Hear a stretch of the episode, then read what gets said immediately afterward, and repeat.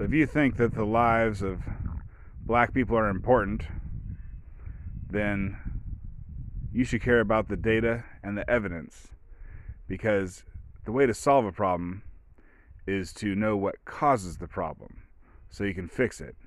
And if something is preventing you from looking at the causes or looking at it from all angles, then you're not going to solve it. And there was a cute as a button little seven year old black girl, Jaslyn Adams, who was shot in a drive by the other day.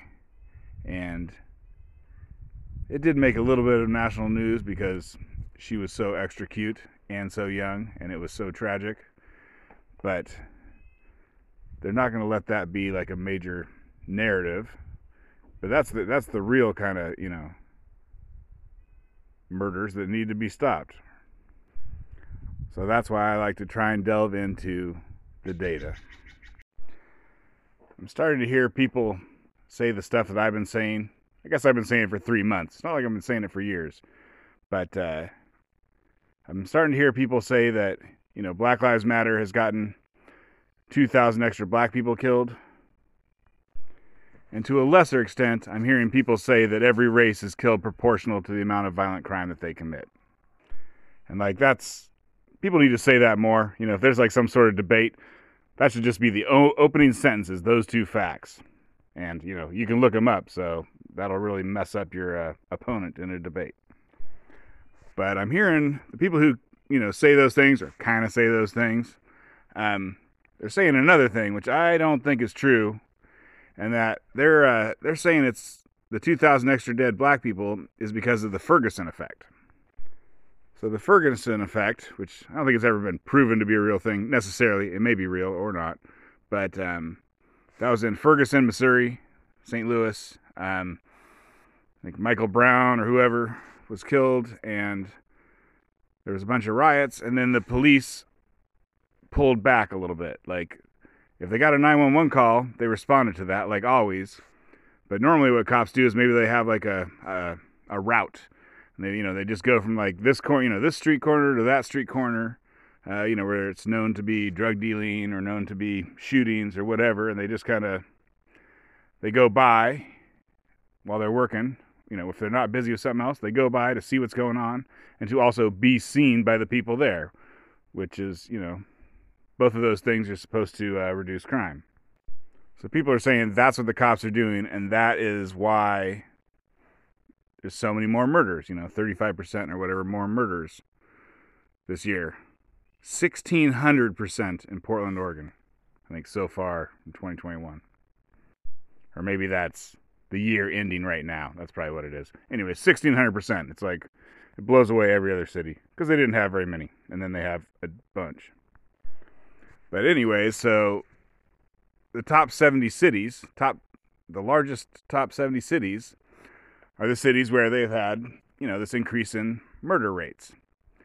And I don't think it's I don't think it's caused by the Ferguson effect because I don't think every one of those 70 cities like the cops are pulling back. You know, like some of those cities are having crazy riots and some of them ain't. I mean, you know, top 70 cities, you know, you're getting like whatever. I don't even know the name of the 70th city or the 69th city because uh, it doesn't come to mind because it's, you know, these are small places.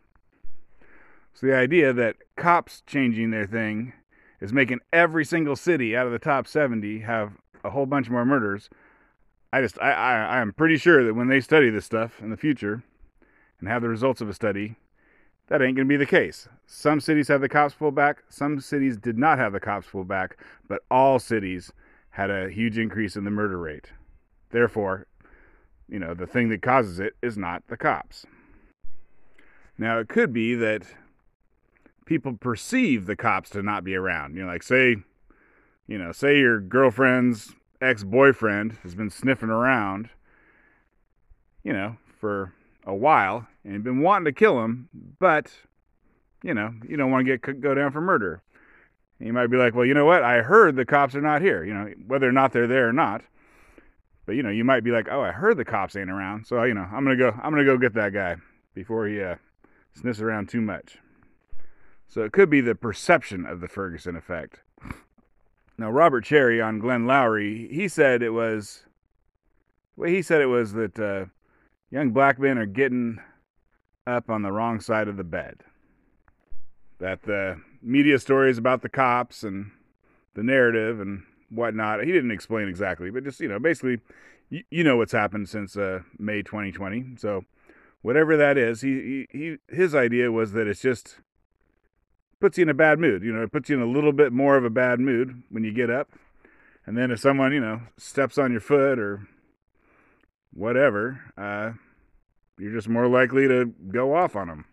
And if just if everyone's just a little bit more uh, sensitive to disrespect or whatever, or yeah, sensitive to disrespect, then people will get killed.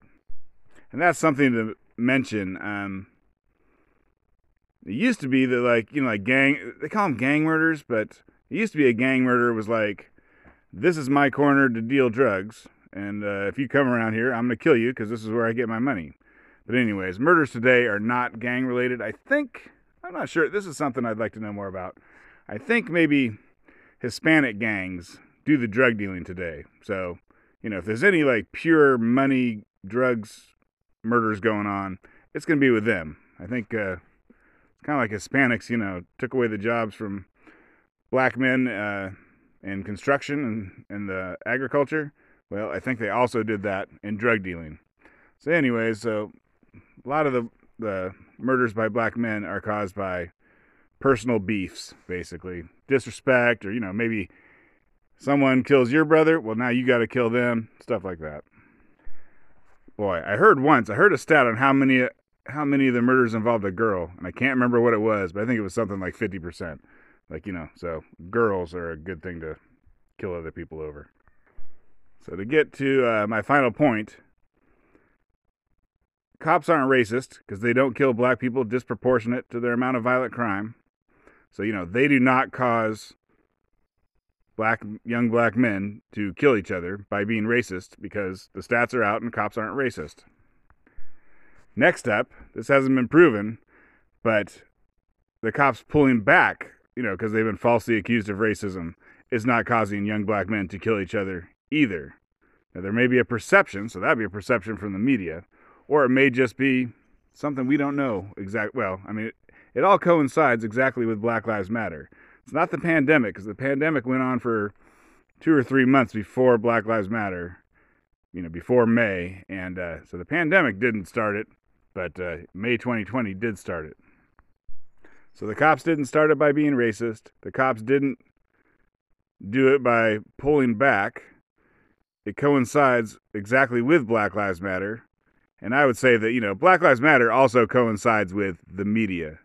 And so I just want to get that out there before other people come to the realization of what I'm talking about. That way I can be the first person. Okay, thanks for listening. Bye. So, one thing I should add about the cops not being racist is that they've done some studies and there's some evidence that cops are rougher with black people. Like, they don't kill them as they don't kill them disproportionate, but they maybe are rougher with them disproportionate. Like, maybe, uh, you know, slam up, slam them up against a wall, or maybe, you know, throw them roughly into the squad car or something like that. And whatever. I don't think that proves that they're racist either. Uh, but it's definitely something you should something you should know. If you're ever getting in a debate, someone might bring that up. You might want to bring it up before they do, because that part is true. I think it's Roland Fryer, I think is his name, who who did the studies, and he's like, he thought he was to get that uh, cops are killing black people like crazy, and obviously he found out they weren't. Uh, but he did find that the cops are a little rougher. Now, my opinion on that is probably I try to look this up. Like, you know, what is the percentage of resisting arrest by race? And so I couldn't find that, but I think if you resist arrest, you're probably going to get roughed up. I mean, you know, whoever you are. So I don't know if that was taken into account. Maybe it was. All right, but just want to keep things honest here.